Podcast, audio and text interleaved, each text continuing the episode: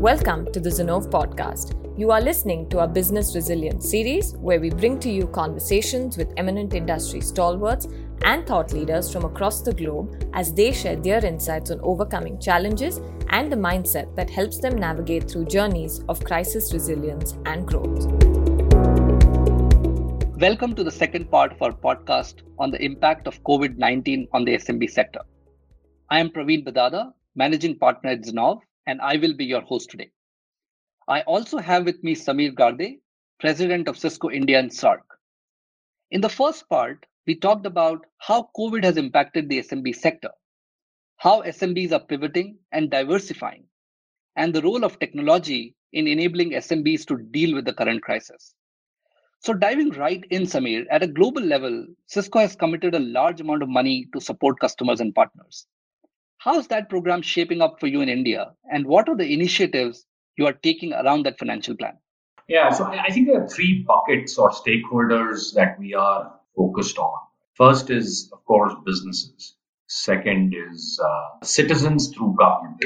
And third is our partners, right? So when I say businesses, I mean our customers. First thing we started off with was to work with the governments to identify the right tracking mechanisms. Now, you know, governments like the Ministry of Health typically have multiple sources of data, right? Uh, today, there are upwards of 100 million people who have downloaded the Aarogya Setu app. There is data coming in from every panchayat after panchayats got connected in a few states through broadband. Uh, 39,000 hospitals around the country have data coming in in terms of people getting tested or coming in with symptoms and so on and so forth all of that data needs to kind of come together, get correlated. And then we used the insights to give to first responders to do the right thing, whether it is to do with making ventilators available, whether it is to do with making, you know, nurses or doctors available at the right place at the right time. Uh, so we, we help build what we call tracking mechanism or a crisis tracking and management mechanism with some of our partners, uh, integrated that with WebEx. And since we are dealing with very critical data here, right, and we ensured that we used uh, a secure way of communicating with the first responders. Now, that is being very effectively used by the Ministry of Health. And after we did this, we've seen uh, multiple states come to our, our door doorstep to say, guys, can you help us with this? And this is being done uh, you know free of cost. Uh, it's not something that we are charging customers for at this stage. So that was at the level of the citizen uh, or the government at the level of the businesses i think what we saw was like you rightly said freeware right? Whether it is webex whether it is uh, umbrella which is our dns protection service uh, whether it is vpn connected for businesses so that they can have secure work from home environment uh, whether it is simple stuff like Meraki uh, Wi-Fi, which self-configures itself, right? So you don't even need to have someone come home and configure it. We help people kind of take this stuff free of cost for a 90-day trial uh, and help them kind of build work from home solutions very quickly through SaaS uh, mechanisms. Because physical products were very difficult to manage in this so that's as far as the businesses are concerned. Uh, what we realized around three weeks into this lockdown, not just in India, but globally, is how do we help SMBs with their cash flows? And basically, SMBs in this regard are our partners and also some direct SMBs and businesses. Uh, cash flow is probably the biggest help that these SMBs require at this stage, right? Banks are not lending very easily right now. Uh, we have an NBFC arm of ours called Cisco Capital, which basically uses uh, the Cisco balance sheet to lend to SMBs and partners. What we did was we helped them basically get a moratorium for nine uh, for 90 days. Say don't don't pay us for 90 days, and even after the 90 days, if you want to continue to not pay, we will charge you only a certain small interest rate and you can take that up to around six months with with interest rates. So the first 90 days are without interest rates, and the next 90 days are with a nominal interest rate. which is a massive, massive help for these guys in terms of being able to uh, reduce their EMI. This is for both in flight contracts that we had and for contracts which are new ones that they want. So I think that is probably the biggest help that we provided for our SMBs and for our. Uh, in addition to that, of course, we are helping them tide over the problem of uh, how to manage forex risks, how to manage freight cost increases, uh, and so on and so forth. How's been the response uh, so far from the SMBs and partners? No, it's a very positive response. Of course, they always want more uh, in this environment. I think it's always been a question of how much more can we do for them, and we continue to evolve that. I think from a business's point of view, we've seen tremendous, tremendous response positively. Governments have been extremely happy with what we are doing uh, because you know a lot of our SMBs import goods, right? And at this stage, if you think about it, the rupee has gone from 71 to 77, back to 75 uh, it's firstly there is a lot of volatility, but also there is like a seven to eight percent or ten percent cost difference because of the rupee and the dollar rate. Freight is very difficult um, because the costs are much higher. So we have to still work through some of those elements. Absolutely, I think uh, certainly SMBs want more, and one of the uh, ideas we have been experimenting with is uh, purely from a tech ecosystem perspective can there be a higher order of collaboration between different players that can all be targeted towards enhancing value and solving uh, liquidity issues of the SMB customer, right? So, uh, any point of views in terms of how you're looking at the larger uh, peer network of tech companies and what kind of collaborations, uh, if at all, you are trying to drive in the pursuit of making SMBs survive this scenario? So I, I, think it's early days in that respect, Praveen, and I'll, I'll, tell you what I mean by that. Right. So I think uh, in one of my interviews, the interviewer kind of asked me, "So Sameer, what, why, what do you think is better in WebEx versus a Microsoft or Zoom?" I think this is not the time to compete. I think this is the time to kind of figure out ways in which, as an industry, we come together and uh, help businesses, individuals and SMBs with whatever is possible for, for large companies to do. The second piece, I think we should all try and figure out, and we are all, in, you know, whether it's NASSCOM or CII, we are all looking at ways in which, and I, I would say it's very, very early days, where platforms is what we need to build, which could be, uh, you know, inter OEM or intra OEM kind of platforms, uh, which can help a large cluster of OEM uh, large cluster of SMEs. That is probably work in progress. It will take a little while. It requires a tremendous amount of collaboration at the country level, at the global level to make some of these things happen. But I won't count it out, right? At this point in time, I would say everything's on the table. Uh, all options are available.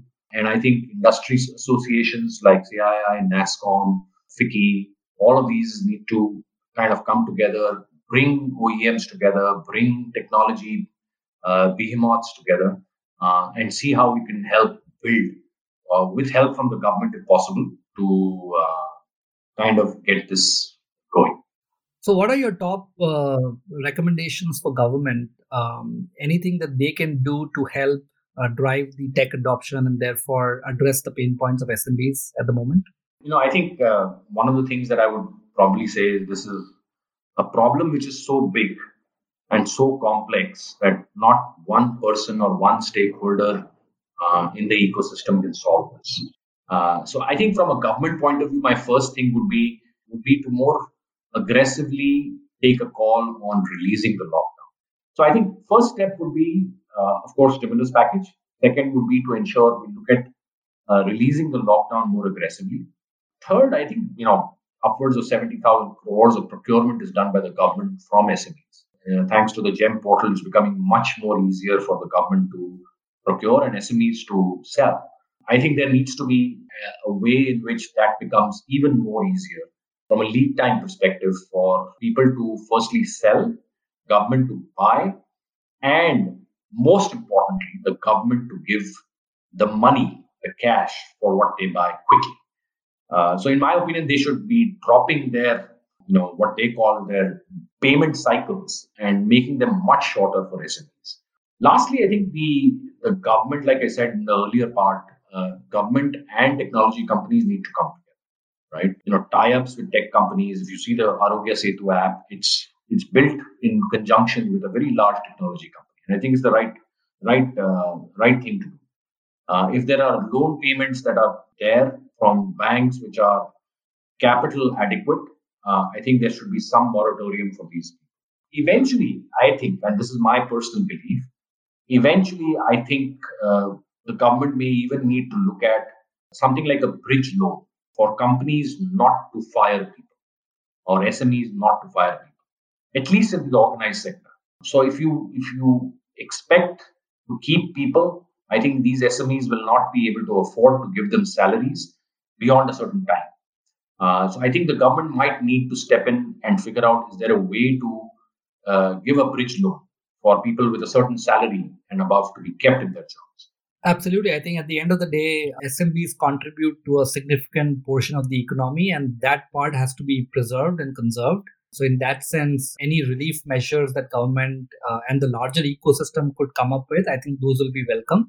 And the only challenge is um, the uncertainty is so grave. No one knows when the situation will be back to normal, right? Some people are projecting that it could be two years uh, before which uh, you know any normalcy can be expected, right?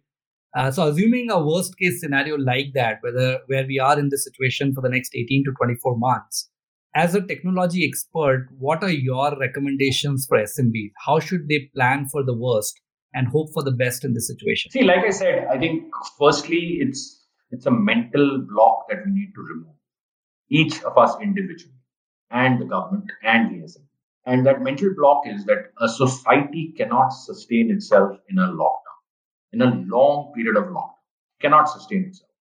Like I said, the vaccine is at least a year or maybe more away right? If if at all we get one which is which is going to solve this problem medically. So we have to first get to learn to live in this new normal.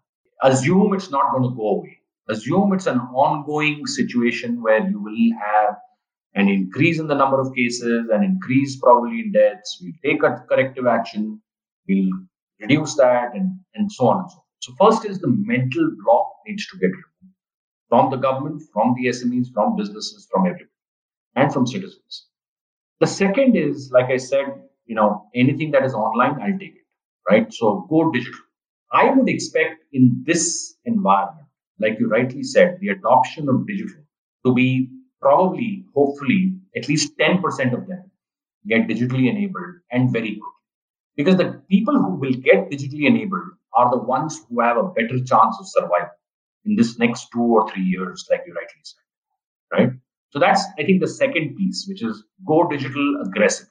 And if you don't have people who understand digital, then divest to invest in in those kind of people. Third thing I think I'll say is uh, people will require in this environment uh, a formal proof of hygiene, right? So you've got to use a way digital solutions to figure out how you can give a trust to your customer that whatever you're doing is hygienic. The, the amount of uh, what consumers and customers and individuals are hyperventilating about hygiene, it just makes sure that every product gives a formal proof to build trust of hygiene. I think any digital solution which can help you in that respect will will be a big winner. Third is uh, remote consumer and worker, right? The stay-at-home economy. While lockdown can be removed, I think most companies, including Cisco, is already thinking of what portion of our employees can work from home. So I think there are there is a massive opportunity for technology companies to build package solutions for the work from home economy. I think you mentioned about contactless deliveries. Personally, I feel uh, adoption of something like drones, etc. And finally, I think adoption of stuff like AR and VR. Right? I think those are technologies which were probably in the domain of the next big thing. Could be BAU very soon, and it can become BAU if the adoption is fast. So I would say I think those are some of the top things that come to my mind, and I'm talking from the top of my head. Right Great, awesome. Uh, thanks, Sameer, for sharing your perspectives. Uh, this has been quite an interesting session. I thoroughly enjoyed it, uh, and I hope our audience uh, also enjoys listening to it and uh, take some ideas, uh, you know, in terms of what SMBs can do and how can technology companies create newer opportunities for themselves while we all deal with this unfortunate planetary scale pandemic situation. Uh, thank you so much for joining in today, and I wish everyone in you and your family and at your company uh, uh, stay safe and, and take care. Thank you so much, uh, Sameer, for spending time on this. Thank you. Thank you very much, Praveen. Wonderful talking to you.